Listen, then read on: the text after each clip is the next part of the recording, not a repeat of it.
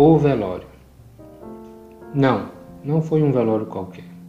Foi o velório do patriarca da família Brasil, o senhor Augusto Rafael Brasil, meu avô paterno. E foi o velório em tempos de Covid-19. Enterrar um ente querido em nenhum momento é uma tarefa fácil. Envolve muita emoção, sentimentos, lembrança de uma vida que passamos juntos. Mas em plena pandemia da Covid-19, a tarefa ficou ainda mais complexa. Ou, podemos dizer, desumana. Por que não? No meu caso específico, a família pôde velar por poucas horas nosso patriarca. Mas, ainda assim, foi um velório diferente.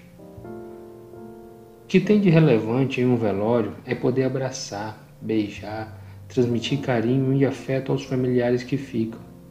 Seja na doação ou no recebimento de afeto, o velório tem essa magia envolvente.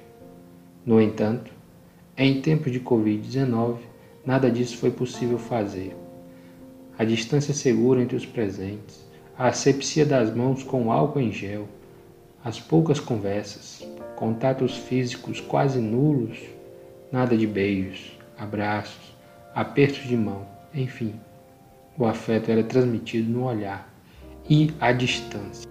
O medo de contrair a doença estava estampado nos rostos dos presentes, o que é compreensível, afinal, a segurança e os cuidados precisam de vigilância constante. Chorar sem abraçar, sem conversar, no pé de orelha, contando as boas lembranças do ente que foi descansar. Chorar sem beijar, sem abraçar a pessoa que fica, mas que você abraça como se estivesse abraçando o ente que não está mais entre nós.